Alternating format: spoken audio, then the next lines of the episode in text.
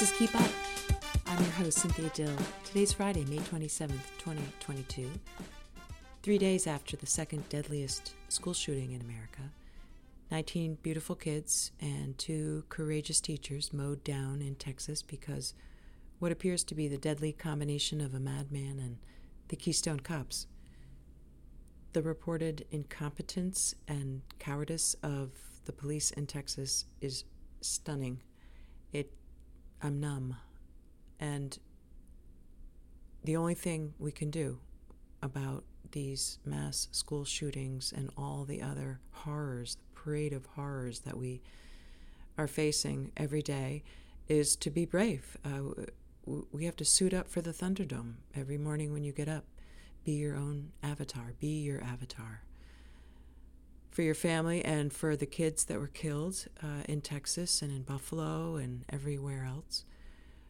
Uh, we can certainly do some policy changes. Um, I think you know it has to be a combination of public unions holding incompetent police accountable, and uh, and using some of the millions of dollars that we spend on training and resources and guns and ammunition to better protect kids in schools.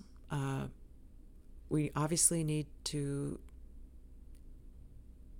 do some some work on the background checks and some gun control in my view. And maybe, I mean, why not? Why not just jail every 18-year-old? Every 18-year-old young man in America should serve 5 years in prison just to to protect us from what appears to be an epidemic of angry 18-year-olds uh, with uh, you know they've cracked, they're broken people and they have access to deadly weapons. Uh, these shooters always burden people too with the news. That's the thing. It's never. It's a it's a surprise, of course, when we read about it in the news. But as a matter of fact, it's not a surprise because they always announce what they're going to do. They burden people with what they're going to do. And you know what can you do if somebody tells you they're going to go to the school and shoot up the place? This guy, I refuse to say his name, in Texas, wrote on Facebook he was going to go kill his grandmother. Then he wrote on Facebook, I did kill my grandmother. Then he wrote on Facebook, I'm going to go to the elementary school and shoot the kids. Uh, you know, if somebody writes things like that to you, unload it immediately to 911. Say it is an emergency. It's not your role to try to deal with these people. And if you yourself uh, need to talk to somebody, the National Suicide Prevention is 988. So there's 911 if you want to report someone who's reported to you that they're going to do something terrible and you need help in coping. If you yourself need help, it's 988. And, uh, you know, it, no harm in writing back on Facebook to this guy when he writes to you and tells you he's going to do these terrible things. Right? You are a fucking coward, and I hope you burn in hell. That's that's what I think you should write uh, before you call 988. But speaking of cowards, um, there was a major f- plot twist in the battle over housing in Cape Elizabeth. And uh, I'll tell you what happened on Saturday. Um, from the moment that the day of action began at 8 a.m. at the IGA, and, and when I, where I ended up, which was in the Cape Elizabeth Police Department, right a little after 5. So I won't give you the blow by blow, but suffice it to say that Saturday was a big day. We had some volunteers at the IGA. My daughter was collecting signatures at the library. Our goal was to get to 750 on our way to reaching a goal of 900. And as you know, we've been um, sort of, you know, just steadfast on on this mission, collecting the requisite, you know, signatures. We broke it up, and we're on our way. And so Saturday afternoon, word gets out that we're winning. That despite the smears and the Facebook conspiracy theorists and the misinformation and the banker's website and all the drama, uh, we were winning. And uh, so I, you know, was out at the transfer station. I, I, I was at the library in Cape Elizabeth on Scott Dyer until about three o'clock, and then I got in my car and drove down Scott Dyer and took a left onto Spurwink and saw on the left hand side of the road where I had placed them, the two Imagine community housing signs. And I you know, saw them, and then I drove into the transfer station and set up my booth to collect additional signatures uh, between three and five. And during that time, this guy, like, just came up to me. I mean, I, I, I basically sit there and let people walk up to me. Occasionally, if someone looks interested, I'll ask them if they're a registered voter. I don't like jump down people's throat. This guy comes up to me, starts just offering me, you know, spontaneously his his outrage at the petition process and why he thinks, uh, you know, I'm I'm doing terrible things. Um, so that happens, and I get back into his face and uh, publicly humiliate him because he's misinformed and caught me at a bad time. I was going on eight hours of sitting in the hot sun collecting signatures. So, you know, I uh, the Tom Petty song, "I Won't Back Down." I wish I could be that brave, but that that was sort of like in my mind. And then I leave the transfer station at five, having had that encounter, which always, by the way, leads to more people signing on. So we exceeded. We wanted to get to 750, and we got to 753 which is no small feat given that there's been, like I said, this work of an army of malicious people trying to defeat community housing. So uh, I leave the transfer station and I take a right on Spurwink, and the signs are gone. and I, you know, I was really, I couldn't believe it. I mean, somebody was a pretty brazen caper in Cape Elizabeth to, in broad daylight, steal signs. It is a theft. I mean, these are permitted signs. They were allowed, they were protected speech, and they served an important purpose because it showed people where the proposed location of community housing is to blunt the otherwise bad information that's been circulated on Facebook suggesting that community housing would pave Gull Crest athletic fields or, you know, take over the community garden and all this parade of horribles. So the signs were important. Somebody stole them and so I um, parked across the street and made sure that, you know, somebody didn't just knock them over. And I walked up Spurwink, looked in the ditch, no signs. Did a pretty thorough walk around, no signs. Went immediately to the police department and reported the crime. And um, and then I wrote uh, something that got a lot of traction. If you haven't read it yet, it's on my website, syndicatemedia.net under the columns, it's titled uh, To the Petty Criminal in Cape Elizabeth, Touche, Douchebag. And uh, just so you know for the record, douchebag is not a word that I use at all. It's not in my vocabulary. I just, for writer's flair, thought it made a fun heading. so in the article and also on Facebook, I I announced that the, you know the signs were stolen between 3 and 5 p.m., that I was offering a huge reward, and that if the signs were returned unharmed, I would drop criminal charges. And third, I challenged anyone to a public debate about affordable housing. So that was on Saturday. I think the um, the column came out on Monday, and on Tuesday I emailed Sergeant Kennedy at the Cape Elizabeth Police Department and I asked him about the Portland Water District security cameras that had a direct line of vision between the camera and the signs that were stolen. So, not only do we know the time that they were stolen between 3 and 5 because I saw them at 3 and then I saw that they were gone at 5 on Saturday and I checked the ditch. We you know, there's there's tapes. So um,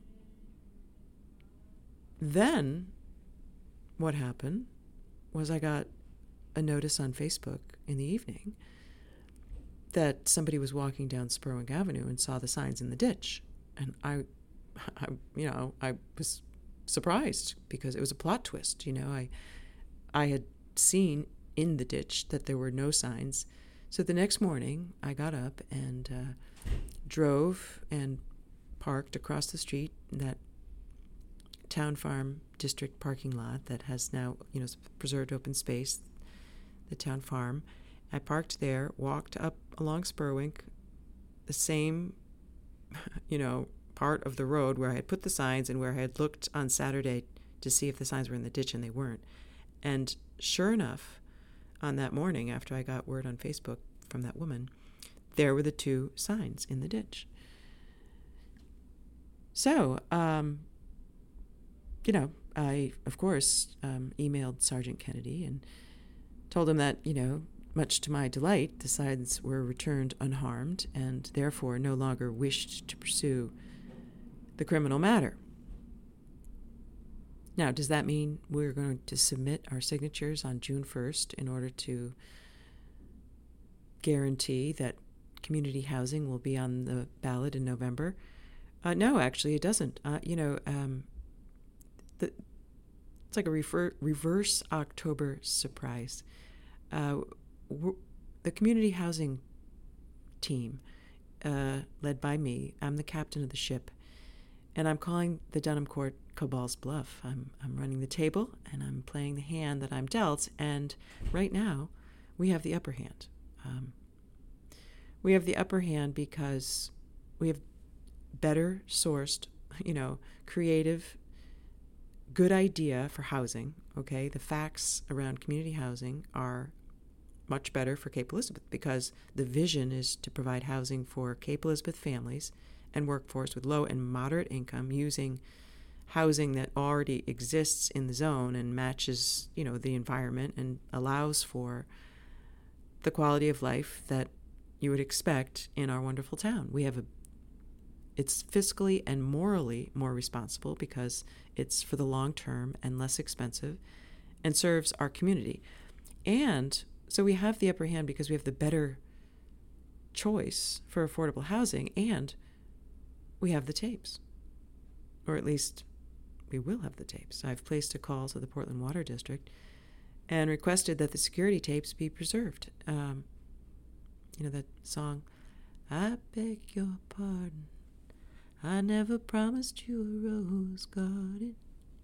So even though we did drop the criminal charges, I am still very, very curious to see who's on that tape uh, and who would be such a small person to steal community housing signs in Cape Elizabeth. I just, um, I want to know, and I think the public deserves to know. I think the debate around affordable housing will be informed with that information. Uh, but also, um, ha- being on the ballot with Dunham Court, now that the true colors of its supporters have been revealed, with this sort of downright dirty campaign tactics of, you know, a campaign of, of smut in the Cape Courier, uh, making spurious accusations about credibility of neighbors, uh, the, you know, misleading map purporting to show where community housing is when in fact it doesn't show where it is, the one that was created by the planner and then used by the banker. Uh, and, and now the, the petty crime. I mean, kind of all this to fight what a lot of people, over 750 people from Dunham, you know, from Delano Park to Colony Village, want to have on the ballot. So putting our good idea up on the ballot next to Dunham Court as it goes down in flames is no longer, I think, uh, the best course. I mean, in light of the kind of uh, foul headwinds, we're we're taking a new car, uh, tack. We're going to chart a new tack in the community housing campaign, and um,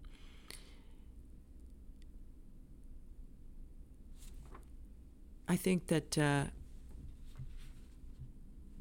you know, uh, think of it as protecting community housing from like the wildfires, you know, the gossip and the drama, the drama queens on Facebook, but also it gives us time to go on an information offensive because people want information. I just got a message today from somebody who wants information about how do I know the purpose of the original Thomas Jordan estate was for housing. Well, what I know is that there was this article written by a member of the Cape Elizabeth Historical Society that outlined what she discovered in her research to be the history, which is that the estate was left. There were words that I think I've quoted in the past, you know, for the said poor of the town forever. And then it was used for housing for a really long time. And I and I have to think that it was used consistent with its purpose because you know that's what we did. It was a successful um, endeavor. It, you know, people who needed a place to live could live in the you know at the farmhouse and work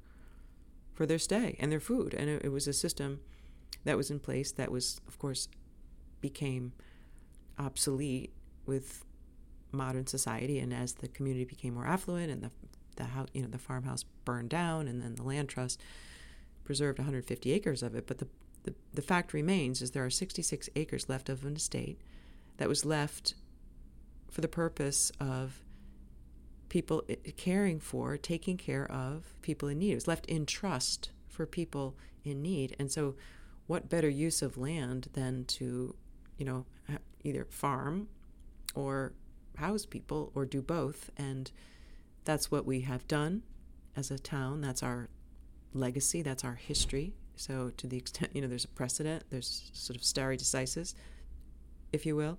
That's what we used to use the land for, so it makes sense that we would use it. Now, uh, I don't know f- for certain um, the answers to a lot of questions, but we, we certainly can get answers out. Um, but this is, I guess, and I'm sorry to bury the lead, the reason why I'm more inclined now than ever to make sure that community housing gets on the ballot is because it's really about, um, you know, front doors uh, are a gateway to democracy. So community housing is multiplex housing, which enable families to have a front door.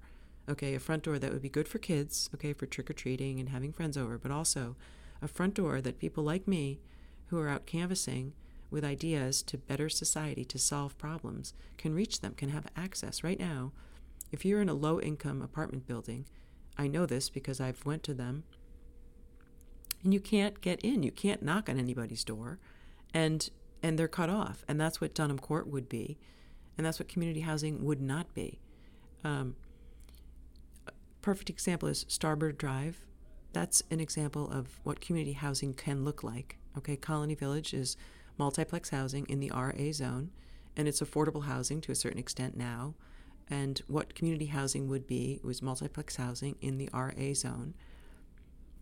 And when I was walking in that neighborhood, I mean, a, so many people signed, just really good people who appreciate the opportunity that they've been given in housing and want others to have that opportunity and answer their door and are kind you know, big hearted Americans who want to help solve problems. So we need more front doors, not less. And, um, you know, I don't know what to do about the shootings. Um, I said tongue in cheek, jailing all the 18 year olds, but seriously, I, I but I, I know that there's a need, you know, for housing and families and kids, and I can fight for them and I can be kind. And I guess I would just offer you, if you're looking for something to do, for some purpose in life in a world that seems purposeless, with this war raging in Ukraine, you know, with the horrors of, of national tragedies like the shootings in Buffalo and Texas, the, the wildfires, the crazy economic, you know, tornadoes and, and storms, the weather, um, the pandemic, you know, you name it. There's, there's, we're up against a lot.